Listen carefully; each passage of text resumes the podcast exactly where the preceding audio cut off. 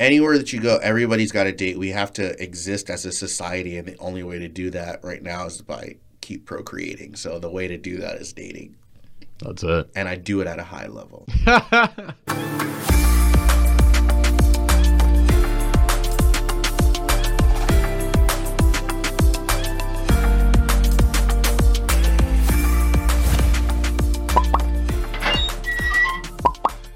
Thank you so much for tuning into this episode of Profession Session. My goal with this podcast is to expose you to incredible entrepreneurs so that you can hear more about the mindset behind their success, as well as some of the tactics that have allowed them to achieve the success. If you've ever gotten value from this, or if you get value from this episode, I encourage you to like, subscribe, and especially to share this podcast with as many people as you can so that it can help other aspiring entrepreneurs to have the kinds of success that these ones have had. Thank you so much and enjoy this episode. Yeah, well, I guess it all started in 1992 uh, in the womb. Yeah, I had uh, I had just emerged from my mother, and I was just like, man, I'm hilarious. How do I form words? What can I do to get people's attention? And all I could think of was wham wham, uh, and that that just carried me through. I remember my parents. good line. Yeah, it was uh, it was improv. It was off the top, uh, but my parents really liked it. They were really receptive to it. They uh, clothed, fed, uh, supported me, all based off the strength of just that First few. paid gig. Yeah, just off of the strength of that comedic choice, and I really st- I stuck with it. So Nice. it was good. Uh, no, man. I, for as long as I can remember, for as young as I've I've been, I've always uh, enjoyed entertaining people, making people laugh. Um, I think that I needed to uh, add some levity to my family. Um, both of my parents, uh, they're total opposites, but one thing they have in common is they're like strict and straight edge as hell. Like I, Really? Okay. yeah, I think my dad has a sense of humor, but it's not my style, so I don't appreciate it. It's like annoying at best and, and non-existent at worst. And uh, my mom is both of my parents are super fun loving. Like they love watching comedy, but they're not funny people. Uh, my sisters too. So growing up in my house, it was kind of just like always heavy like real intense, like parents fighting, bickering, like me and my sisters just trying to get by or whatever. Uh, and I think just reading, I think Will Smith put out a book and uh, he was talking about like the different trauma responses you have to like a, a household like that. Uh, and there's like flight or flight. You could either be the kind of person who like is an aggressor uh, and you challenge it and antagonize it, uh, or you can be the uh, it's like the latter is like a more cowardly route where you just kind of try to run and escape and like just keep to yourself. Uh, but there's a third type, a different type that I think that I'm uh, probably more likely to fall under, uh, is the type that just uh, keeps things light, makes everybody. Uh, keeps everybody in a good mood, so we don't have these like high emotions all the, The time. comedic relief. Yeah, exactly that. Um, and it, it made my life really, really easy and simple. Um, I was well liked at home. I was well, I was a well behaved kid, and I would just like joke my way through it all the time. Uh, and it worked out really well for me until I got to elementary school. What happened in elementary school? In elementary, in elementary school, they do not play that shit. I remember being in pre-K and being like one of the best students. They just really loved me. Like, oh, Kevin is so polite, well behaved, respectful. It was great. Uh, and then I went to uh, elementary school in St. Cloud, Florida. And if you know anything about St. Cloud, it's like predominantly white. It's like where they make white people. So I the factory there. it's the factory of white people, and it's all set to vanilla settings. so I was probably one of the only minorities in my in my school. There's maybe like a like another Spanish girl and maybe one other black kid two classrooms later.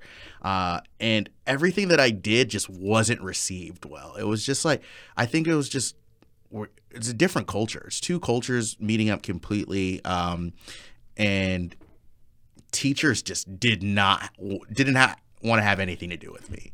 Uh, at at best, they were like, Kevin is disrupting our class. He's distracting everybody, uh, and at worst, he's uh, indoctrinating them into like all these adult themes that they shouldn't be knowing about.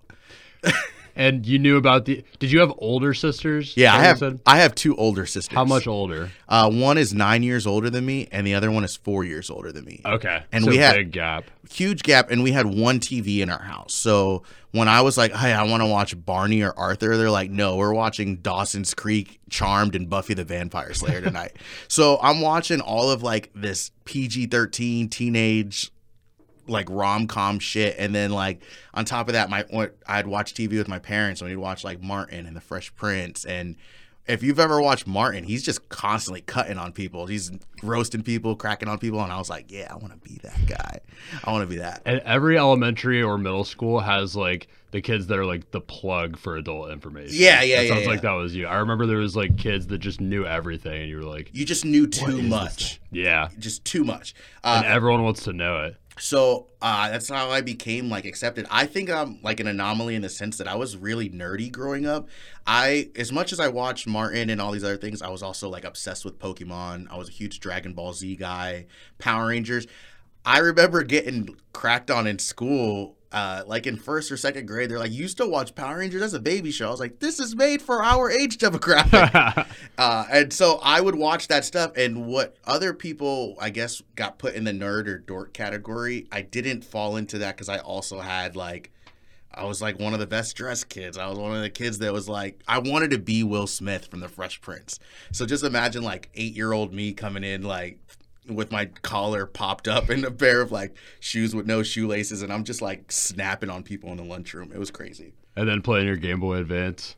playing Game Boy, I'm like, I got all the best Pokemon. I have all 150. Like, they're like, yo, who is this guy? He should Yeah. be a nerd, but somehow he's getting by. Dude, I think there's some. I have a little bit of a theory about Pokemon. I played the hell out of it growing up too. I think it like just teaches you to really grind. Yeah, yeah, yeah, yeah. You know what I mean? Like you have to grind to really do it right. I would just grind away for hours trying to like train them all up to absolutely like I didn't want to walk into a gym and like have any chance of getting defeated. I want to walk I wanted to walk in and like one hit KO every single Oh, you're oh, you're uh you're a perfectionist. You're, Yeah. yeah, you're a master. So Yeah. so I I would say that I am a jack of all traits but a master of none. I do everything to this day with exceptional average behavior.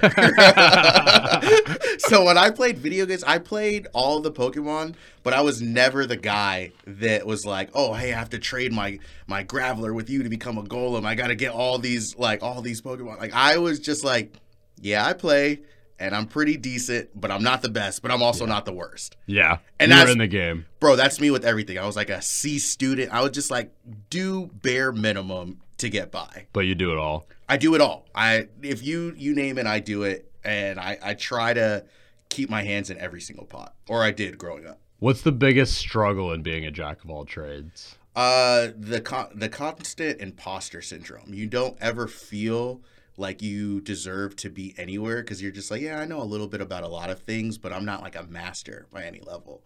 I think that uh, there's a lot of uh, confidence that needs to be had when you're uh, mastering a skill set. And the insecurities will start to pop up when you start feeling like, yeah, I, I mean, I know a little bit about this, but this is not really my field. So Yeah. yeah, I constantly felt like, hey, I mm, do I deserve to be here? I think I even feel that way now in some of my some of my endeavors. Where's that shown up in comedy throughout the years? Like, tell me about kind of the the milestones that you've gone through over the years. It's been about five years, you said. Yeah, so I've been doing comedy uh, inconsistently since 2016. Uh, I started in 2016, and then I took a couple years off, and then I've been rolling since right before COVID, uh, about 2019. And uh, and imposter syndrome shows up all over the place. I think I have uh, deep rooted insecurities when it comes to who I am and and where I'm at in comedy. Uh, sometimes I feel like I should be further like, oh man, you have this huge following and you're one of the few people that has really cracked the code in Orlando. Like, you need to celebrate your wins and accept the fact that, like, you've done amazing things. You've done monumentous things. And then other times I'm like, yeah, but I'm not like as good of a writer as some other people, or I'm not as consistent in uh, uh, coming up with new jokes. I remember somebody told me one time that like they try to write five new minutes a month because at in 12 min like in 12 months that's 60 minutes that's an hour that's a special That's a pretty quick pace for a comedian in general to have an hour every year, right? Like Yeah. that's that's like exceptional. That's much, right? exceptional. That's somebody who is working on their craft at the highest level, and they are they are really utilizing comedy at their full potential. I will tell you that I do not create five minutes a month. Five minutes doesn't sound like a lot of time, but I would imagine that's like to actually write five minutes of material. That's a lot. That's crushing. That's a You're- lot of jokes. Too. So to give you a, an honest idea, you start off doing uh, open mics, and you do open mics at five minutes at a time. Uh, and when we say five minutes of crushing, that means like every ten seconds you're getting a laugh. Uh, if it's a story, maybe every thirty seconds. Uh, but you're consistently keeping your audience entertained and informed, and that is a extremely difficult thing to do month by month. So I still am like I have a 45 minute set right now. I could probably do an hour with crowd work and I'm doing jokes that I wrote 3 4 years ago. yeah. So, yeah, there's some new stuff in there and I I'm fortunate that uh, a lot of my material is storytelling. Uh, so I have the ability to kind of spread it out longer, but bro, that's so much comedy. What goes into good storytelling? What does it take to be a good storyteller? I think relatability is the most important, uh, and likability is probably second. I think somebody will listen to you for a long period of time if you're if you're likable. Uh, Dave Chappelle said, "If you can't be funny, be entertaining." So if you're if you're likable and you're telling a story that's relatable, it will be entertaining. Um, and I think within that, exaggeration is great, misdirections are great. Uh, telling somebody a story that they haven't heard before is fantastic. Uh, as much as we're different as human beings, I think we all have kind of a similar lived experience. So you telling me the story about how you got your dog or how you met your girlfriend is like pretty cliche. We call it hack in the industry. Yeah. Uh, but if you can create a twist and you can make something that we didn't see coming, and it's believable and it's likable, then it's funny. What is your what's your least favorite premise you've ever told a joke on that did the best? Oh man, uh, I actually hate the bread and butter of my openings, um, but I think I have to do it. I have to address the elephant in the room. So, in my personal life, I don't really talk about race very much. I don't care as much as I might lead on in my stand up. But what I noticed when I first started doing comedy is that uh, the rooms are really divided. There's a lot of urban rooms where it's like predominantly black people, or there's a lot of white rooms where predominantly white uh, white people, uh, and then it's like older white people. So uh, what I was seeing is people that were around my age uh, and people who look like me were having a harder time uh, telling jokes in front of white people or these white rooms. Uh, and I would just wanted to address the elephant in the room. Like, okay, I'm the only black person in this room. Everybody else in here is like an old white person. You guys look like all 44 of the 45 presidents that we've ever had and their mistresses. So let's talk about that first. And then I build from there. I'm like, okay, I like white people, but this is what you guys do to piss me off. And then I created uh, what I call a South Park mentality, where it's like, okay, if I'm going to make fun of white people, I need to make fun of everybody. Nobody's off limits. South Park has this thing where they're like, if somebody's off limits, then everybody needs to be off limits because if one person is not being able to be joked about, then you're you're basically saying that everybody is off limits. So I build my set like, uh, okay, I'm I'm gonna start off with the big one. This like this is the elephant. But now let's talk about Hispanic people. Let's talk about how black people do this. Let's talk about the LGBTQ plus community. Everybody is going to get it and everybody's gonna feel like they're a part of the show.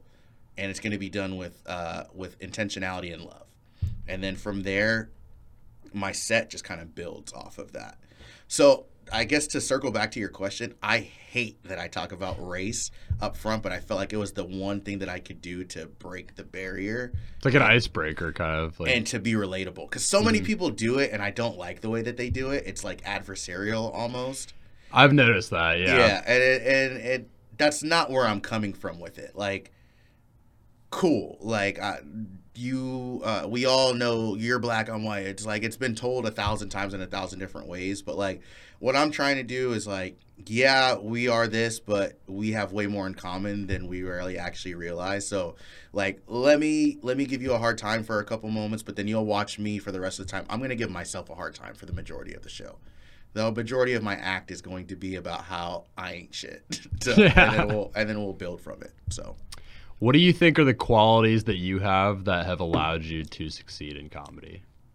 Uh man, so this is just kind of like a toot your own horn podcast. a little bit. Like, yeah, what do you do that makes you the shit, bro? Like, yo, you're so great. Why don't you, You tell forgot us about the that? second half where I break you down.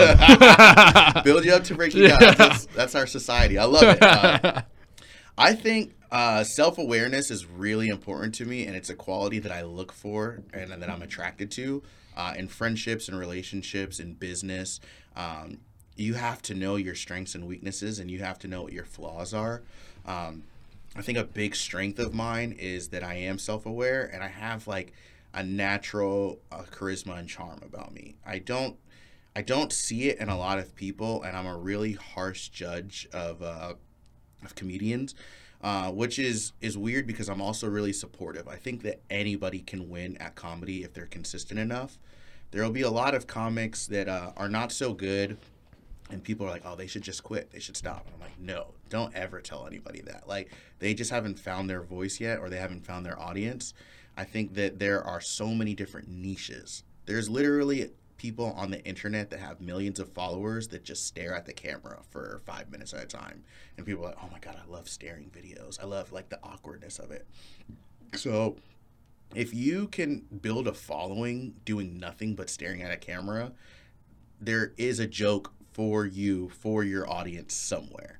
Um, but the one thing that I think that separates me from a lot of other comedians is that they don't have that self awareness. They don't have that uh, uh, that ability to see uh, to see their strengths and their their characteristics. So. Uh, yeah, I, I think I'm charismatic. I'm, I think I'm likable. Correct me if I'm wrong. Tell me in the comments if you hate me. Uh, and I just, I just enjoy what I do. Like I go up there with love and, and admiration for for this art form. now that I have built you up, Yeah, yeah, yeah. shit on me. what is? I'm gonna go a little bit different direction. What's the dark side of being in comedy that people don't talk about? It's it's terrible. I don't know why anybody would be a comedian. If you're watching this and you're like, "Oh, I think I could do this. I think I should do this." Don't do it. Anyone can do it, Yeah. but don't. Don't. you have to be consistent. You have to be disciplined. I think that anybody can do it. Anybody can be a stand-up comedian, but I don't I don't think that 99% of the people on this planet have what it takes to stick through it cuz you're bad in the beginning. You're so so bad. Um, and I think I'm lucky that here in Florida there was a lot of opportunities to get up on stage. So the name of the game is consistency. How much time can like the the faster you get up on stage and the more you get on stage, the better you become. And I knew that very early on. So I would try to hit a mic a night and for five nights a week. Bum bum bum. Try I'm gonna try this joke out, try this joke out in a different way. Um, and make it and keep on trying to work it. And then eventually I made friends out there. I got pretty decent. I started making content and people started putting me on shows. But that's not going to be the reality for everybody. So many times that like you think that you should be further than you are and it's just not the case. You're just not there yet. You have to constantly write. You have to constantly get on stage. You have to deal with rejection. Uh, and if you're not good at dealing with rejection, I would not recommend stand up comedy. I was a whore before I was a comedian. Before, during, and currently, I have been a whore for a long time. and I think what makes me decent at uh, picking up chicks, quote unquote, if you will, uh, is that I have no shame of being rejected. I do not care. I want to. Uh, first impression, let's just be friends. I'm gonna be friends with everybody at the bar. Uh, second level, do we find each other attractive? And third level, if we find each other attractive, why are we not dating right now? And that's just my mentality of how I go through. That's even how I make friends. I just cut it down two steps back. Like I'm never gonna find out if we're attracted to each other. you don't need to. I, I don't care if you think I'm cute. well, we could be boys. We could be friends. Uh, Where does that come from for you? Why are you good at facing rejection?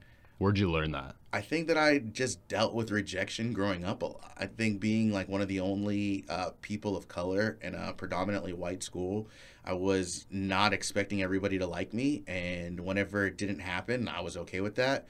Uh, I think that also, uh, if I'm being truthful, I don't think that my parents like me. I think I think that they love me. They are so supportive. My mom just came to New York and surprised me. That's and, awesome. And showed up at one of my shows.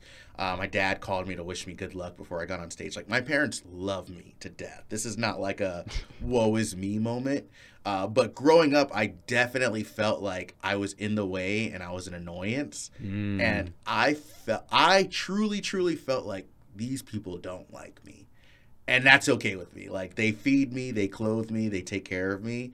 But there was never a like, hey, I want to hang out with Kevin today. Like I wonder what Kevin's up to. Like let they would invite me into their world to do what they're doing, but they would never like step into my world. Like I just want to like hang out with you on your level, and I think that's important. Uh, growing up, like for somebody to take interest in the things that you care about, and the things that you like. So, if I felt like my the people that I'm closest to don't even truly accept me for who I am, like why do I care what, what who else does? Uh, and I also think there's a numbers game to it. A lot of times, like in my mind, I'm just like, a lot of people like me. I'm a pretty likable person. So if I don't if I find somebody who doesn't, or if I get rejected, I'm like, oh, the numbers are still in my favor. Yeah. Yeah. I'm like, oh, I think most people like me. I want to ask you a, kind of a hard question here. You talked about consistency. You quit for two years. Yeah. What happened there? Because obviously you, you made it back, which is awesome. But what happened there and how did you overcome that? So I didn't think that I was a real comedian my first year in. Um, I would go to one particular open mic, and they had it twice a week, Tuesdays and Thursdays. Uh, and I would go twice a week and hang out with the other more established comics. And I quickly kind of became friends, became like a like a well known face. I would get on some showcases, and I started moving up the ranks. Um, and then there was this guy who had been doing comedy for like 40 years at a high level, but he would always go to the open mics every week. And he had opened for like big names like Tommy Davidson, Bernie Bernie Mac, all these different people. Uh, and he was just somebody I idolized. He actually just recently passed away. Rest in peace, Genesis. Um, but he took a liking to me and was like, "Young man, you are very funny. You got something." Um, and I don't know, maybe he said that to everybody, but I took it like really serious. Uh, so I would just try to hang out with him as much as I can and some of the other people in his circle, and I would make them laugh off stage. I was like a comics comic uh, at an early age, so like probably wasn't that great, but it, just the fact that I was making them laugh was huge to me. Uh, and he ended up putting me on a show. He had his own show, uh, and he's like, "I want you to host it." And here's what we're gonna do. I'm gonna sell tickets for ten dollars a piece. Every ticket that you can sell, I'll let you keep the ten dollars. So I ended up selling like 25 tickets, uh, and I got paid really well for somebody who had only been doing comedy for a year. Um, but the one thing that I did not do was practice for that show. So this is the first time that people are coming to see me in Drolls. The room probably fit they paid money that's coming to you. they the room probably fit 40 people and I brought 25 of those 40 people. So it's all my people. Yeah. And all the comics are like, "Yo, Kev, you did that." And all of the people are like, "Oh, I'm so excited to watch you perform."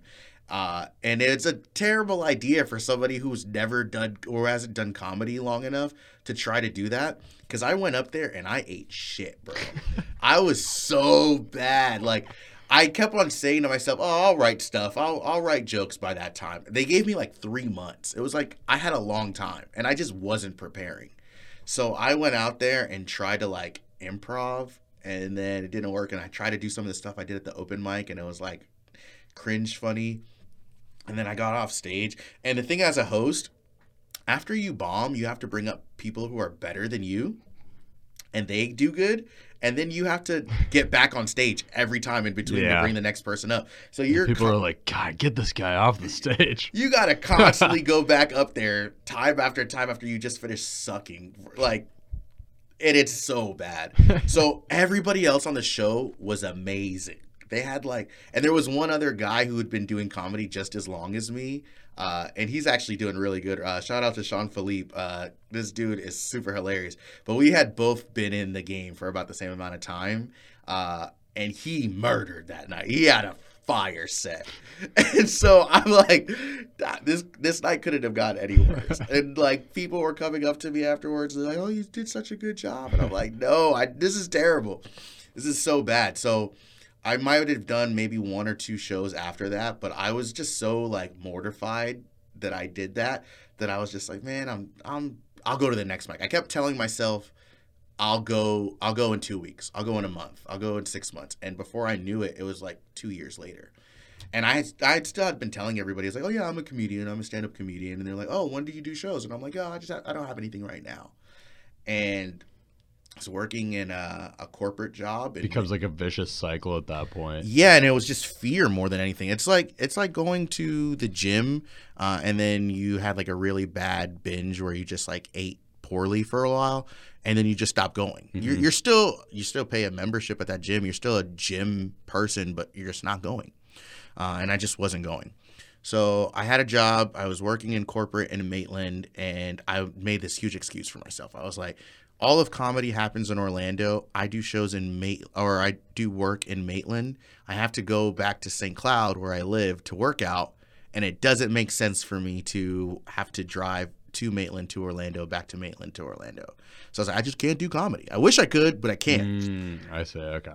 Uh, and then eventually, It was like an excuse. it was a super excuse. It was a super sane excuse. Uh, eventually, I just uh, wasn't happy in the job, and it wasn't something I wanted to do. So I actually quit my job to do comedy again. Yeah, I was I was making pretty decent money, and I was just like, this is just not what I'm called to do. Uh, and I was talking to somebody else who was not a comedian but kind of in the industry, and they were like, "You can get booked for commercials. You can drive Uber or Uber Eats or something. You can do something to make money on the side, and then you could really be working on your craft. So you should do that." And it sounded like a really good idea in theory. So I was like, "Oh yeah, I'll just be a comedian. I'll just quit my job and be a comedian." Uh, Meanwhile, you haven't done it in two years. I haven't done it. I don't have any connections. I don't have any way to be a comedian.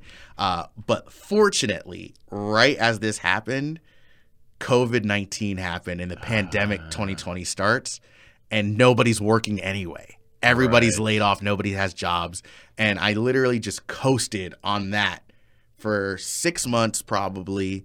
Started doing mics. There was mics. They were kind of semi-regular, uh, and the name of the game at this time was content Mhm. all of the people who had been doing comedy two years ago with me, they were now going viral on TikTok and Instagram, just making sketches. And like they were doing this thing where like they would just talk to themselves and they'd be multiple different characters. Yeah, You remember I saw that? some of that. Yeah, so like, oh, I'll And then there's this- all these little like shows and series. Like I remember Andrew Schulz got huge during that. Like Yeah, exactly. people really blew up during COVID. So you'd wear five shirts, one pink, one red, one yellow, one black, and you'd be five different characters. Mhm. And I was like, all of my friends are doing this, or my comedian peers. I was like, I could do something like this. Yeah. So I just started making content myself, and it was bad. It was terrible, um, but consistently there. Uh, and then I was doing some shows, and I was still able to bring people to shows, which kind of set me apart from other comedians.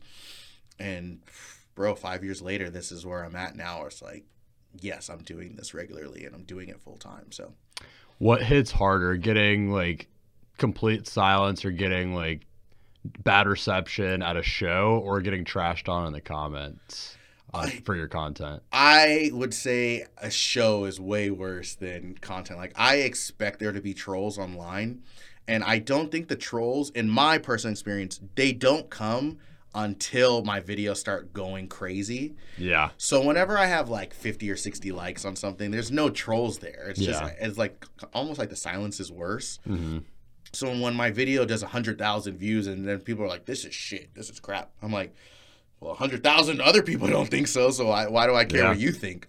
And thanks for the engagement. yeah, thanks for yeah, you're helping me, you're helping my algorithms. Uh it doesn't happen like people think it happens on stage. Like nobody's really mean to me. People are just kind of supportive or they're quiet. Uh I've never been booed. I've never had a you suck. I never had anybody come up to me after the show like, "Oh, I didn't enjoy that." Um I've had like some critiques or people like being offended by the the comedy, but like I'll take that like all day long. It's just Yeah. kind of case by case, but uh, the silence is is maddening. Definitely. it's, so, it's so crazy when you crack a joke and you think that like you're knocking it out of the park, and then everyone just kind of looks at you, and then you're like, oh. yeah, that's sounds awful. yeah. Uh, there was a Very point. humbling. There was a point in time, and I think that all comedians do this. Like when I wasn't as seasoned, I would acknowledge it. I'm like, okay, so that didn't work, and then that would get a laugh because they're like, okay, there he's acknowledging the awkwardness, uh, and then I would get laughs based on not getting laughs, but that's a super toxic crutch to take Mm. and a lot of comics get uh get consumed in the like thinking that if they acknowledge how unfunny they are that it's funny and i never Where do you go from there? yeah You're I, still not funny. I never wanted to fall into that category so the better thing to do the more professional thing to do is to not acknowledge that it it didn't work because the audience doesn't know when it doesn't work for the most part. Like unless that's like your big finisher, it's better to not say anything and then just move on cuz like now you're kind of breaking the fourth wall and you're acknowledging a part of the show and it audience members are really receptive and they're really smart. If you do that one, two or three times, then they're counting those things in their mind like this guy told three jokes that didn't work. It's better to not say anything and then at the end of the show you've been on stage for 10 minutes, you had all the time that they did laugh. They don't remember the times that it didn't work. So, Got a kind of out of nowhere type of question. sure. Do you ever put yourself in crazy situations to like to create a story? Uh, on stage? It just in life. No. No. No, uh, I think I have a lot of reverence or respect for guys who do do that. I think there is a whole generation of people who just bring out their camera or hang out with their friends and try to create moments content wise. And I think that I've been fortunate enough that I have a pretty interesting life as is. So I don't try to fish for that type of thing. Um, in my regular life, bro, wild shit just happens to me all the time. And because like I'm such an avid dater, worst case scenario, I just have a million bad dating experiences, and I could tell stories about that all day long. I got fleas one time. Let's get a- into that. You can, wait, wait. Tell me about that. What? wait. I got fleas one time from hanging out with a with a girl, and and like you can't make this kind of stuff up. So like, why would I ever like go go to the middle of? Was uh, she an Australian Shepherd? You're right, exactly. no, this uh do you want to hear the story? Yeah. Okay. So I'm constantly on uh what I like to call hoe mode where I'm like uh surfing Instagram, Twitter, Facebook, DMing like, "Oh, man, this is a girl I know from high school. I haven't talked to her in 10 years." No dating apps, straight to the socials. And then I found out about dating apps. So that's another layer. I, I'm Okay. talking to like throwback, probably like 2013, 2014, like a few years after I graduated high school. I'm in Facebook DMs. I'm DMing girls like, oh man, I graduated with her two years ago. I wonder, like, am I in there? Uh, and then I found out about. Uh, I found out about uh, dating apps, and and I don't like dating apps for meeting strangers. I think that's like a cool bonus. But really, what I'm on dating apps for is to see if I can recognize people that I know Ah, okay. because it's a good in. And then you're like, context is there. yeah, because it's like That's oh, like what you said earlier. Like we're we've got some kind of context for why we know each other, why we met to Yes. talk about. Exactly. Like context is everything for Yeah. me. So if I see a girl on Tinder that I went to high school with, that I'm like, oh, I, I could already just send her a friend request on Facebook. That seems organic enough. Oh, we went to high school together. And then I can like message her, oh, hey, long time no talk. I haven't talked to you in a while. You know, hey, I do comedy now. I don't I don't know if you have a boyfriend or something, but maybe I can get you guys tickets to my show.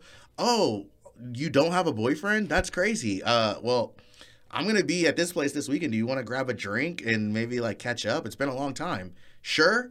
Bet I'm in there, bro. It's such a simple, easy cheat code, and I had been doing that since probably I was like 18, 19, 20, and it it's very effective for me. Uh, a wise man taught me at a young age that if you cast 10 nets, you might not catch any fish. But if you cast 100 nets, you will catch 10 fish. So I'm casting these nets all over the place, bro. Twitter, Facebook, Instagram, Tinder, Hinge, Bumble, you, you name it. I'm doing it. Um, and so this girl that I knew from middle school, like not even high school, super throwback, uh, was like, on Facebook and I just ended up messaging her, uh, getting to talk. And she was like, Oh, yeah, I had a crush on you back in the day, but you know, I had a boyfriend. I have a boyfriend, but we just broke up. It's actually super hard breakup has been really hard for me and i'm like oh you don't say word oh well i don't know why don't let's just go to ale house get a zinger mountain melt let's talk about it like let's just let's just chat it up and she was like okay well i'm staying with my my girlfriend tonight my female friend is it cool if she comes with and i was like yeah no problem yeah bring her so i quickly run to my phone call up my boy like this dude is like my best friend uh, and i was like bro no questions asked. I need a friend card. I need you. I need you. Can't ask me any questions. You just got to come through for me. There's a mountain melt in it for you, bro. Yeah, whatever you want. Your drinks on me tonight. Uh, and just the best kind of guy. He was like, "Tell me where to be and where and what time. How should I dress?" And I'm like, "Cool, bet." So we all go to Ale House, super platonic. We're just laughing. We're sharing margarita pitchers. Drinks are flowing. Uh, everybody's having a good time. There's, it's not intimate. It's not romantic. It's just a good friend gathering two guys, two girls. Uh, so eventually, at some point, uh, the friend of my friend was like, "Hey, want to go back to my place and we can uh, keep drinking there?" And it's already like almost two in the morning. So I'm like, "Yeah, sure, let's do that." We drive to the friend's house. It's after two now, and she doesn't have any alcohol at her place, and there's no place to buy alcohol at this time. So we're we're all kind of sipping on like a quarter bottle of Malibu playing spin the bottle, playing truth or dare, you name it. Never have I ever. Super just old school shit. Yeah. Uh, and before I know it, the girl that I initially uh, hit hit up, uh, like the girl I knew from middle school, she and my boy start making out. I like, all right, hey, bro, Damn. get it how you live it. But luckily, there's a consolation prize over here. So I start talking to her friend, and we start hitting it off. Uh, and they go to the bedroom, and the girl's like, "Oh, hey, I only have one bedroom, but like we can hook up here on the floor." And I see these stray cats walking in. I didn't think anything of it. I was like, "Everybody's got cats. We got cats. It's cats. It's fun. It's fun." Uh, and then she's like, "Oh, let's just go to the bedroom. Like they'll be on the bed. We'll be on the floor. No big deal." So we end up hooking up, and bef- like after the hookup, I'm just mad itchy all over the place. I'm like hella itchy. I'm like, "What is going on right now?" Uh, and then I talked to my boy. I was like, "Yo, bro, are you itchy?" He's like, "Nah, not at all. What's going on?" And I'm like, "Yo, I can't stop scratching." And then I go and I look into it the next day, and I literally am covered in fleas. Like my whole arms are bit up and my legs are bit up. I go to the doctor, like, "Yo, you, bro, you have fleas, man. You got, you got That has to be the most humbling thing to ever hear. I- You the- have fleas. I'm like, am I homeless? What am I, a street rat? And I talked to the girl. She's like, yeah, these uh these cats are not my cats. I just like uh, take strays in off the street and I like feed them and like give them a home. I just I just really care about the animals. And I'm like, you gave me fleas. like I I almost would rather have syphilis. Like why why didn't you burn me? Like God. And she was just so adamant about using a condom. I was like, yeah, we didn't get an STD. We didn't get pregnant, but I have fucking fleas, bro.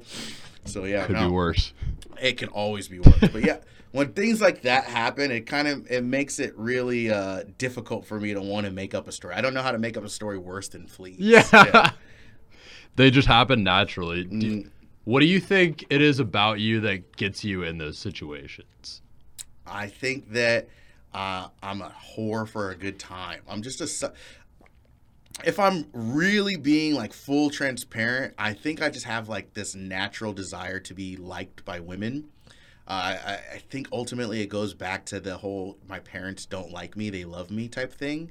When I didn't get that type of uh, attention uh, or affection growing up that I wanted, that I think I desperately needed. So I constantly looked for it in other places. And there's like no better feeling for me than knowing like this girl's attracted to me, this girl's interested in me, I'm interested too. Let's make something happen out of it. And I think that I became friends with a lot of dudes, and I be like, I became kind of admired in their eyes of like, this guy is fearless. He'll talk to anybody. He'll go up to the bar. He's kind of like the wingman's wingman. He's good at it. So like, I kind of want to be around this guy. So I think just from getting that type of validation from guys and getting that kind of like acceptance from women just made it, it's like a another reason that you do stand up. I think there's like a lot of ego involved in it. I think there's a lot of narcissism involved in it. We were talking about that a little bit. I wanted to get into that. I that's a take I had never quite heard before, but tell me a little bit about like how you came to realize that, like how you put that together personally. I think that there needs I think in order to do any art form, there has to be like a strong level of narcissism. Um, I think best case scenario, you really just need to believe in yourself and have the confidence that you can put yourself out there for your art. Um, but at a high level, at excellence, you have to believe that you can be the best because anybody can paint a picture or anybody can sing a song. But what separates you from all the other millions of people that are doing it? There's like a level of narcissism that comes from you thinking that you can earn uh, a lifestyle or you can have a career in this. Like, otherwise, you would just be doing it as a hobby or you would just be doing it for like casual experience. And I don't think that anybody who does it at that level does it at a high enough level. Um, what I will say is, I think that narcissism gets a bad rep. Um, I think that we're in the age of mental health, uh, and there's so many there's so many of these trigger words or buzzwords like gaslighting and toxic and narcissism and ego and all these other things that in uh, extreme are terrible. Like like anybody who's a narcissist at the most extreme level might be dangerous or volatile, but everything is decent in moderation and i think that you need to have some level of narcissism in order to really do an art and do it at a high level so as a comedian i think i'm extremely narcissistic uh, i think i have a huge ego uh, to get to just want the likes and the views and the following and the fans and the admiration there ha- there's like a there has to be a level of like bro like your ego how bruised is your ego that you need all this that like food, water, and shelter is not enough for you. You have to have the you have to be liked as well. You have to be loved, uh, and I I crave that, bro. If I don't put out content every few days, I start itching like I got fleas. I, start, I start feeling like oh my gosh, like do you're people? Like, you're like, is that girl around here somewhere? Yeah. Do people like me? Do people even want me around? And then I start thinking, like, man, this is probably why I'm single. Nobody likes me. I'm not. I ain't shit. And then you just build up all of these like stories in your head of like how you're just garbage. So I'm like, I got, I gotta constantly keep working. I gotta get on stage. I gotta get people to like me. I gotta get people to laugh. And uh, I'm constantly chasing the high of the last show. You're only as good as your last time on stage. So now that I'm good enough to keep getting on stage, like I had a great show uh, Sunday, but I haven't done comedy in two days, and I'm like jonesing, like, yo, I gotta get back on stage. I gotta Orlando's gotta see me again. I gotta do a show out here. Uh, so yeah, it, it, it becomes like an like an addiction almost. What's the destructive side of that, and how do you check it? Uh, I don't think that I am a master of my addiction by any means, so I probably am not the best person to check things.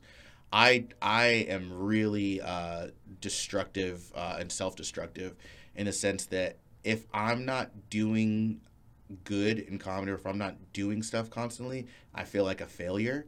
Uh, so I'm constantly making content. I talked to somebody in New York recently, and they were like, you put out three or four clips a week? That's outrageous. That's crazy. How are you doing it so much? And i'm like other people are doing it more than me. Some people are doing two clips a day. Like i i don't know. There's just so like it's subjective how hard you work. Work is is up to you how much you can do. And uh I feel good that I do maybe five shows a week, but other people probably look at that like, what is that? Like I do two shows a night, or I I try to get up on stage. I travel further for shows. I'm driving to places, but I just try to do enough to feed my ego. And right now, it is sustainable, but I don't know how long it is sustainable for. I, I'm so afraid, definitely afraid of burnout. I'm afraid of like hating this one day and i don't feel that way now so maybe it'll never happen but there's definitely a like a fear in the back of my mind of like can you do this forever? Can you be consistent? Can you be creative for as long as you need to be until you can become famous?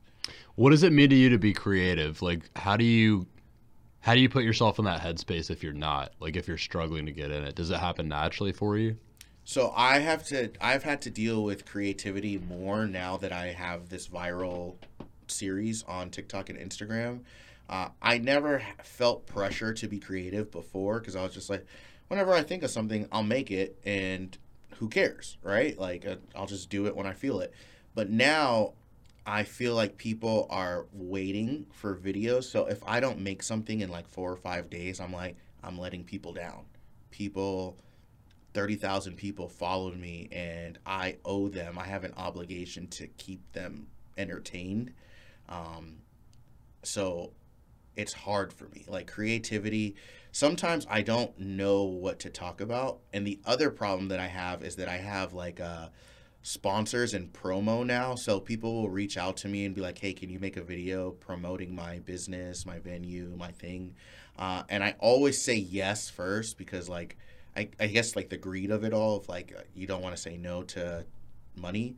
Uh, but oftentimes I don't know how to promote their shit, and I have no idea like how do I make a video about a, a festival like and be funny and creative. I'm like, yeah, I could tell you about the festival, but is that good enough? Like, so I'm like, okay, and how do I mix that in with other content because I'm not just making a video about this. I also have to talk about uh, the skating rink or the the venue downtown, the restaurant. Like, how do I make all of these things cohesive? And it takes a lot of creativity to be like, not only do you have to write a script for this video, but you have to make it co- cohesive and you have to make it uh, to the point that this specific demographic will be interested in the whole 60 second video.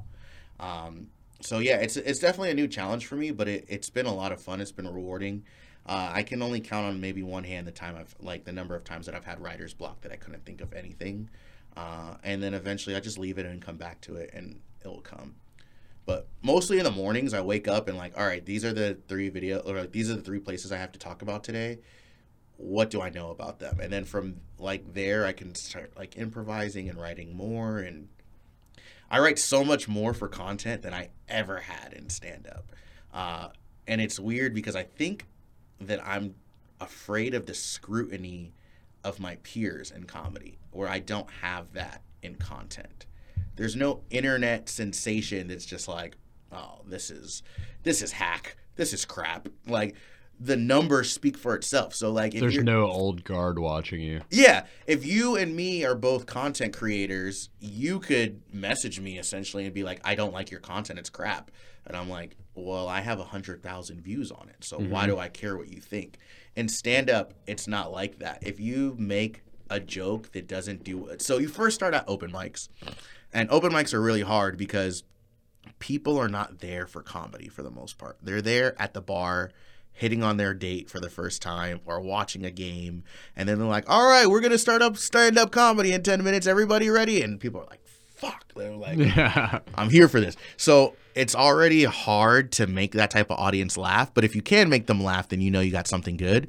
Uh, but the other pressure of it is that uh, comedians go and watch your stuff, and some of them are like really judgy. And they're like, oh, like, and you could kind of see the look on their face. They don't really ever say anything. Comics are like kind of passive aggressive, but me personally and other comics will lie to you or or other comics maybe don't feel this way um like oh why do you care what comics think? That's what they'll say. They'll be like oh don't do it for them. You're doing it for the audience.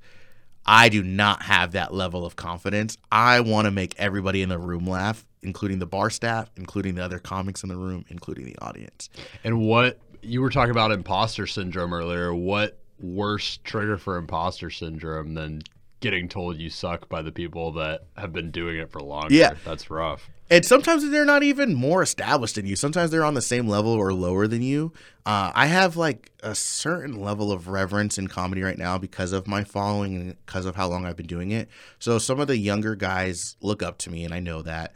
Uh, and none none of the older guys give me a hard time. Like they're it's a, like a really good respect level. But there was a point in time that I was in maybe two or three years in comedy, and I felt like I just was like a black sheep. Like I wasn't in, I wasn't on the inside of it. Um, and it could have all been in my head. All the comics, I think they're more worried about their set. They don't give a shit about what you're doing. They're thinking about themselves. But in my mind, I was like, this person gets so much praise when he gets off stage. Everybody talks to him, they give him feedback, and this person doesn't get shit. Everybody kind of shits on them, and they're like they're kind of like on their own. And I'm just kind of like in the middle of that, and I hated that. It was like the one time in my life that I was like, I either want to be the best or the worst. Mm.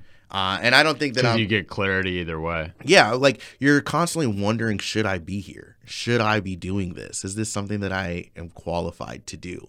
So you just want anything. You want somebody to be like, "Hey, bro, you suck," and and maybe that motivates you to try harder, or be like, "Yo, bro, you're mad. Excuse me, you're mad good. You need to like keep doing this." But when you get nothing, you're like, "Fuck, is this even for me?" Yeah, and that was that's where I was for just so long in comedy. What got you through those moments? I think a lot of people deal with that in so many areas, like outside of comedy even. Like what gets you through those moments where you're like, shit, like I don't know if I if I've got this, send me. Uh, I think non-comedy people being supportive of me, like just friends, family, Facebook following, like people that I grew up with. Everybody is like, "Oh, I'm so proud of you that you're doing this. You're chasing your dreams and you're doing it." They don't see all of the highs and lows. They just see when I post after like a great show. Like, hey, I'm so thankful to be doing comedy at the improv, or I'm so grateful I was nominated as one of Orlando's best comedians in 2023. And everyone was like cheering. Um, but even before I had any of those accolades, I would just post content or post stuff from my shows. And I think because it comedy is such a like a rare career that people have like this deep rooted admiration like wow you're chasing your dreams. You had the courage to do this. I could never. I'm so proud of you. I'm so impressed. And uh, just getting that from like regular people really spurred me on. And it also made me not want to stop because i'm like uh, i'm kind of like people are sort of vicariously living through me maybe. Mhm. and i'm like i'd be letting people down if i don't do if i don't master this. I have to master this because they all think i'm great. They all think oh he was so funny in school. He was so funny at work. He- like he's going to be the next big thing. I i have to. I have to do it. I have to make i can't like let them down. Do you think you'll expand beyond Orlando and beyond Florida more and more? I know you just got back from New York. It was there. You were there for your first time. It Sounded like it went really well. Congrats on that. thank you Do you think you'll kind of run with that? Yeah. Uh, my goal when I started doing comedy was to be the best com- uh, comedian in St. Cloud and then be the best comedian in Kissimmee. Uh, take over Orlando, be the best comedian there, and then the state, and then the country, and then the world. Um, it was, it seemed like something that was pretty feasible for St. Cloud. I was the only comedian. I think Kissimmee too. And then Orlando Happens immediately.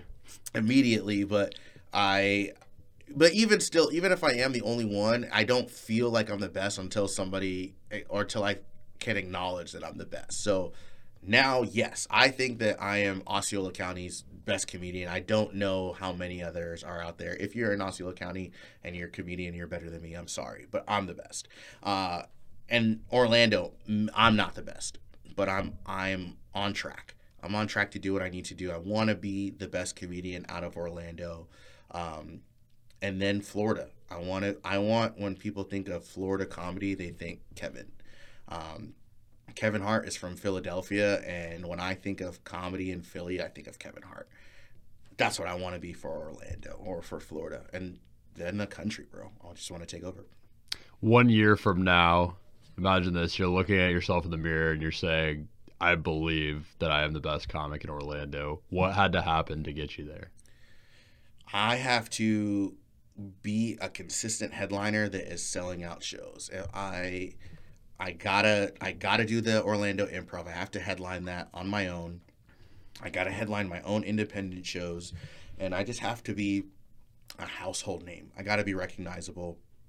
I have to be a comic that can go to any comedy club in the country and at least get booked. They have to know who I am.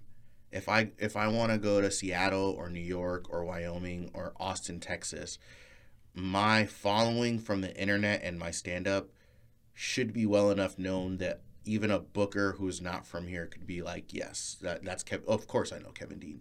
He's huge. You told me off air that you were going to New York and you had basically negotiated that like if you they were like if you can get four or five people in the door like you did a great job like that's what we would kind of need from you and you got like what 20 25, 25 people. people. in there was that kind of a sign for you that it's time to expand more Yeah, I um, I didn't know what to expect with New York, and there is this um, kind of reverence that I think I have as a comedian because all of the greats go through New York. New York is like the holy mecca of comedy. We have the Cellar, we have Gotham, we have all of these shows where like, man, Eddie Murphy, Chris Rock, uh, Andrew Schulz, all these people are are going and making a name for themselves. Jerry Seinfeld are making a name for themselves in New York. So if I go to New York, I have to be the most professional. I have to be the best. I have to represent Orlando in the best way.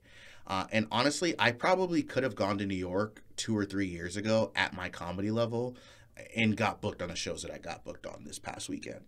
I think that I put it too high on a pedestal, uh, and I'm much further in my career than what I sold myself for.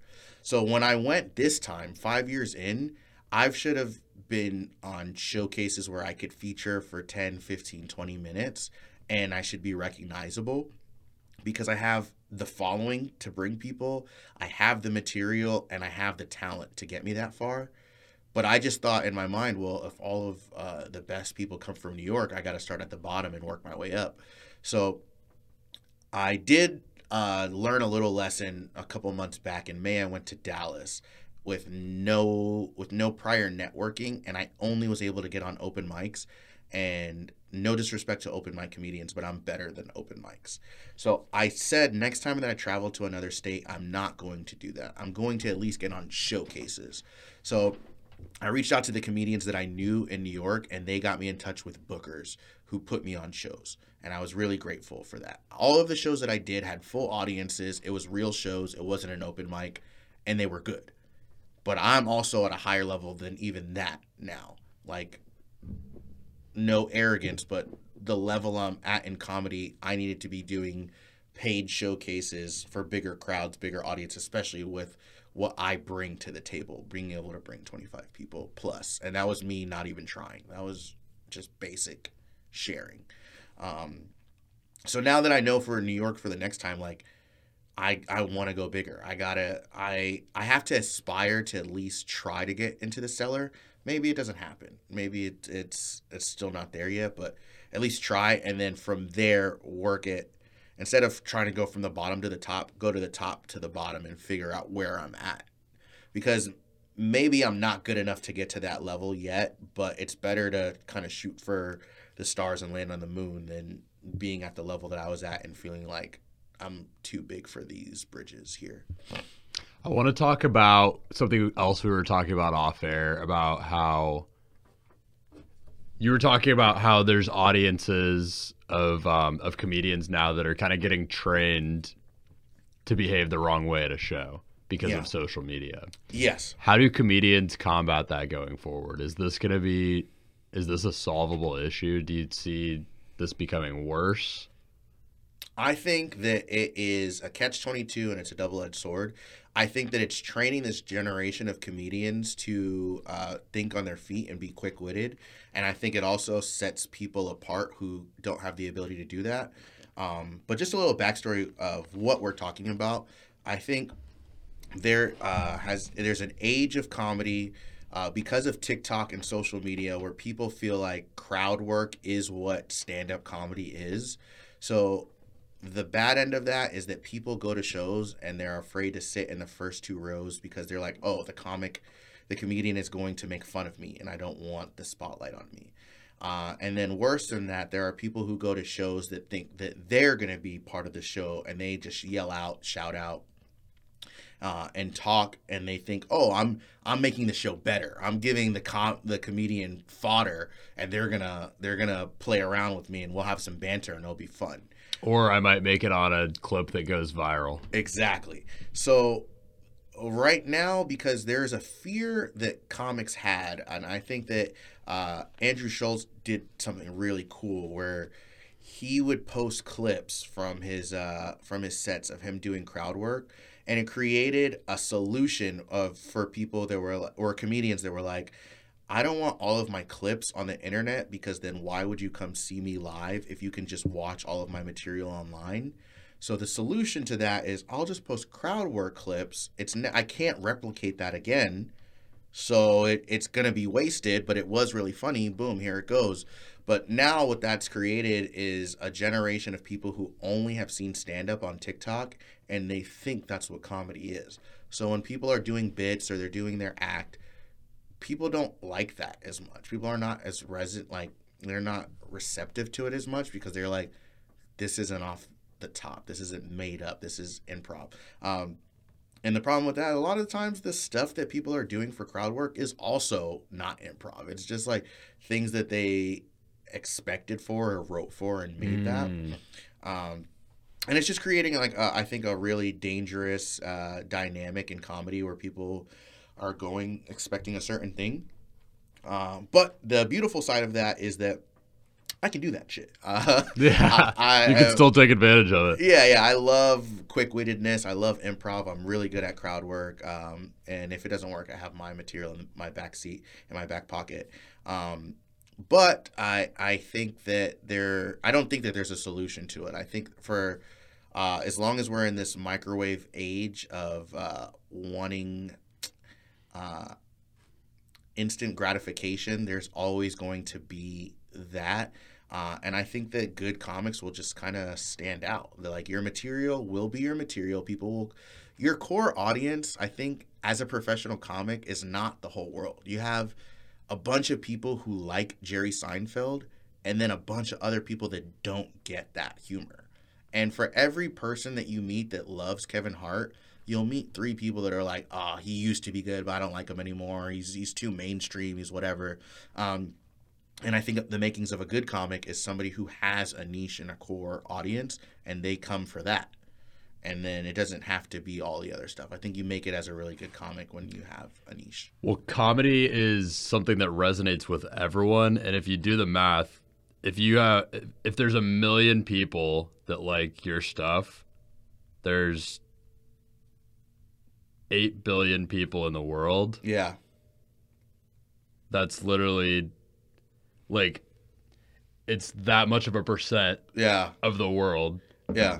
that it takes to have a million people that love your stuff. It, That's how that's how much there's an audience for everyone. there is literally an audience for everybody. There is somebody on the internet that is going viral right now just just drinking a bottle of water.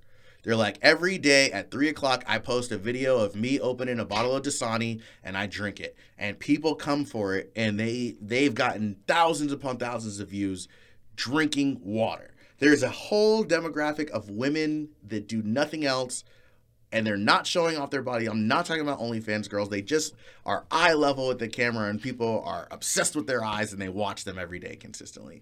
So, how much more can you like? Comedy is an art form, and it's a craft. Your comedy is good enough to develop a niche. You will find your audience if you just stay consistent. The guy who shouts and screams about Ghostbusters. That's his whole material. His whole set is just shitting on the Ghostbusters franchise. There are a million people who would love to hear nothing more than you just be like, yeah, Dan Aykroyd's a fat bitch. I hate him. cool, bro. Do that. Do that. Just do it consistently and do it for you. Don't do it for like the following. Uh, I remember I was uh, like, I'm a huge Arthur fan. You know, like the the PBS Yeah, oh TV yeah. show Arthur. With the little meme of Yeah, all, the all of all of that. Like I Oh, grew yeah. I grew up on Arthur, and I think I might be the only guy who fucks bitches and also likes Arthur. but I I just was watching it one day as an adult uh, while I'm working from home. It was just like like comfort in the background, and I was getting annoyed with uh they have like this in the middle part of Arthur where they talk to kids in like elementary school. Now word from us kids, and I started a series uh, called Now Word from Me.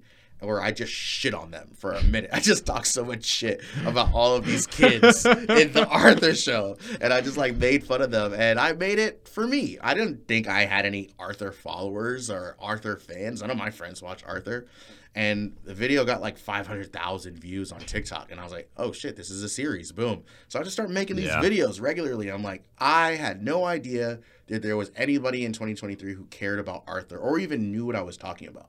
I simply just made a video because I wanted to make the video. That is a niche of a niche of a niche. About And they- talking shit about the kids and the little mid roll of Arthur. yeah, and they and they have that for everything. It, it, it exists. Like you can literally make uh, a niche video about the X Men animated series franchise about freaking High Noons. If you wanted to make a, a a series about why High Noons are better than Truly but not as good as White Claw.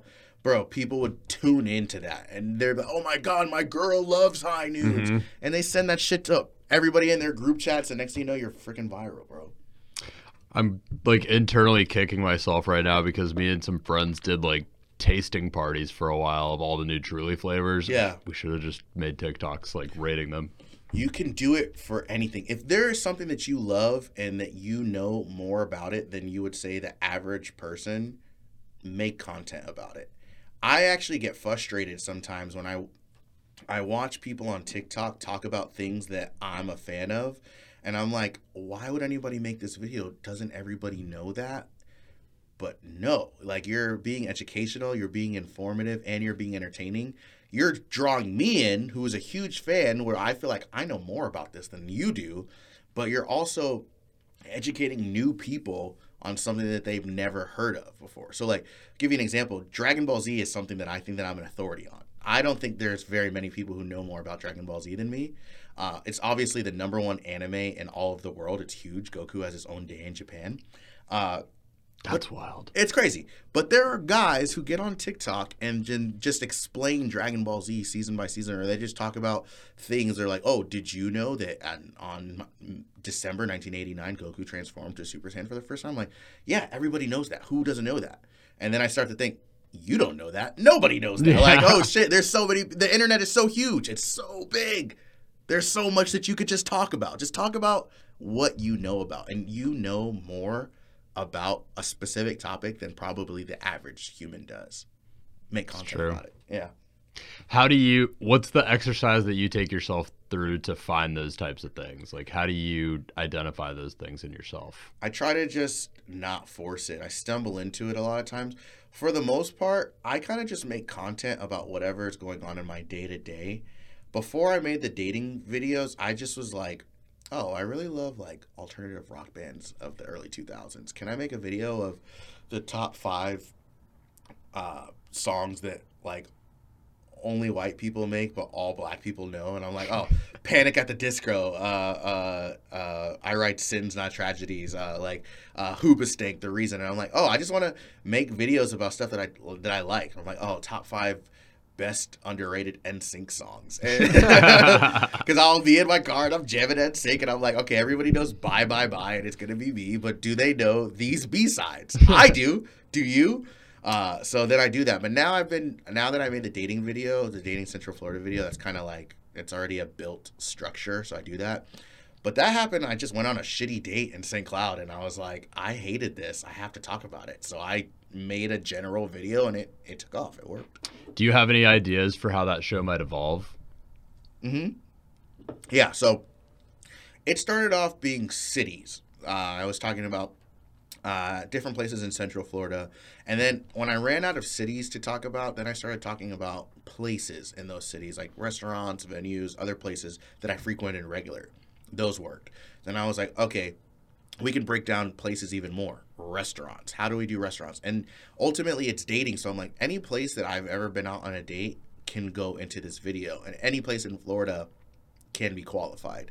So ultimately, I felt like I was just gonna uh, keep doing Central Florida and then broad like broaden out. Now I've done mo- like a lot of South Florida and other places. So I guess the goal next is to go to more places, figure out how to do more Florida, uh, and then hopefully it will build at the same time as me traveling for stand up. Uh, and as I do shows in these different states and cities, I will either make promo before or during while I'm out there and be like, "Oh, well, this is what it's like in Alabama, dating in dating in Wyoming, dating in Georgia, dating in wherever I'm at." And then people across the country will be like, "Oh, well, he's coming to my state. He made a video about me. I have to go see him while I'm out here." Or he just came from my state. That's so true. Everything that he's saying is accurate. Or they'll fight with me in the comments like, "Oh no, you you only seen one part of it. You only seen the bougie side. Let me tell you about what it's like over here across the tracks." And now create the the engagement on the other side of things. I like this strategy. I think I feel like if you hit a city that you eventually want to be in like a certain comedy like place at like the cellar in New York is an example, but I would say like it probably even better for like like uh, like lesser known cities. But like if you hit like a smaller place there and like did a little bit just like low key and kind of developed an idea of the place, did Yeah. a little bit of dating there, and you could build on that. And then like you book, you kind of like do the promo and book somewhere big. That could be nuts. and I think that it, it would incentivize venues to sponsor me to go out there longer. Um, hopefully, the following is big enough that I'm like, hey, anytime I make a video about a location, it increases business for them by umpteenth percent. Yeah. Uh, it would be advantageous for you to pay for my room and board, let's say, pay for my flight or pay for my hotel while I'm out here and sponsor me on your place. I'll make a video for you. So it'll cost you a couple hundred bucks to like house me, but the money that you're going to see back in the investment is going to be so much worth like so worth it for you that places all across the world or or the country whatever will be vying for my time and then hopefully that's how I develop where I go. Like this place is willing to pay me this, but they're willing to pay me three times more. So I'm gonna go there next week and Yeah. build my career and my following up that way. You ever just change your Tinder location to do research?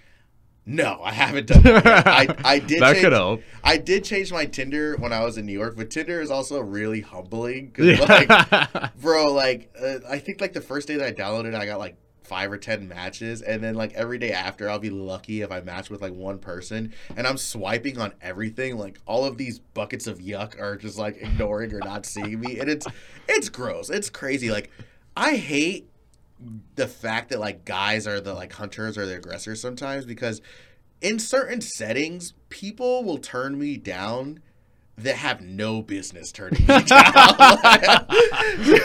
there, there are That's certain the humbling part. there are certain places uh, that I can't win.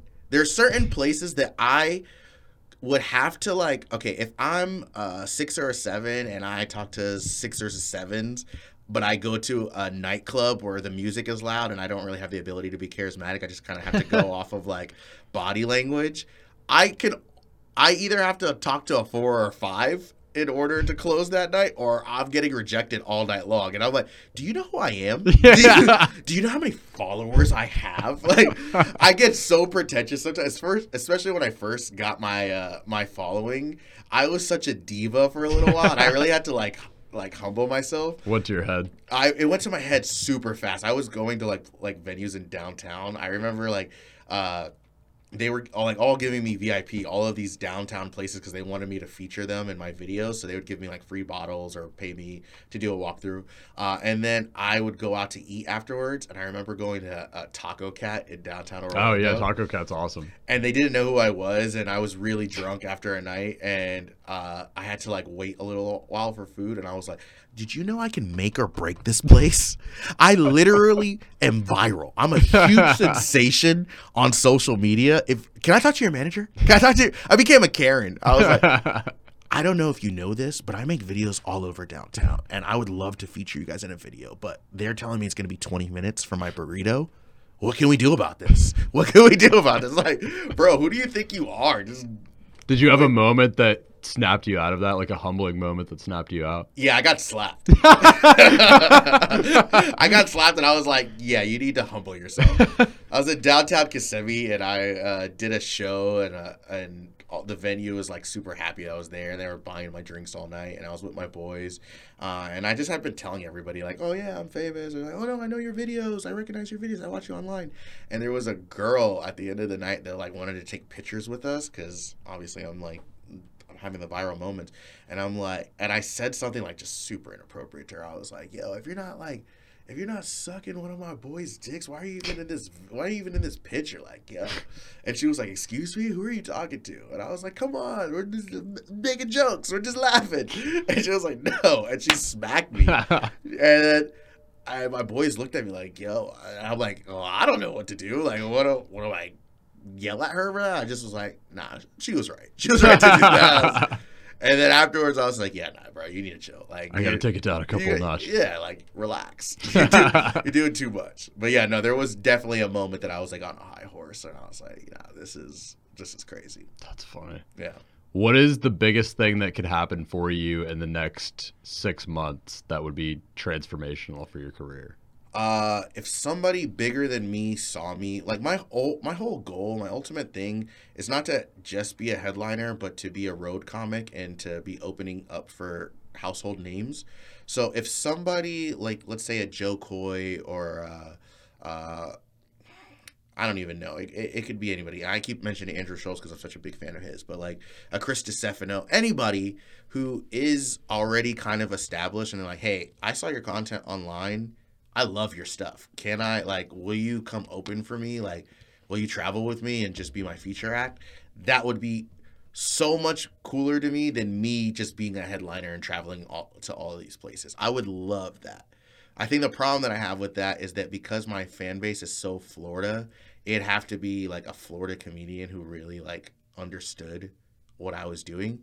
But I don't think we have any like that are on that level. Maybe like Duval, he's from Jacksonville. Oh yeah, Will Duval. Yeah, but I'm not like I don't talk about Jacksonville, so I don't Yeah. think that that would like work for him. But if I found somebody who is like, yes, I'm established, and I think that you have something, please open for me. You gotta hit the beach bars and do a dating in Jacksonville. Yeah, I, I have to. I gotta- Jacksonville, the beach bars are crazy. That's where I'm from, actually. And I Yeah. I moved back a couple years ago here because I went to college at UCF. Okay, cool. But I grew up in Jacksonville, so I lived there for another year. And the beach bar scene has just gotten nuts there. Yeah. It's I don't know if you've been before. I've never been to Jacksonville. You should try it out. It's crazy. Okay, cool. You, you should, or you could get some pretty good stories there. I might have to pick your brain for a couple of stories. Yeah, I got you. Okay, sounds good. Yeah, there's some good stuff. There's like two very, or I'd say maybe three very distinct areas. There's like, there's Riverside, which is kind of the downtown area, and then there's like two different beach bar settings, and the beach bars just get nuts. Hell yeah, bro. I'm a sucker for a good nuts time, bro. Yeah. Yeah, I like I crave it. I go looking for it. So yeah, Next spot. Yeah, uh, bro. Honestly, if I could just find somebody who uh, really saw like the vision and the potential, and wanted to take me on the road, I think that that's the that's the ultimate goal for me. I love it, man.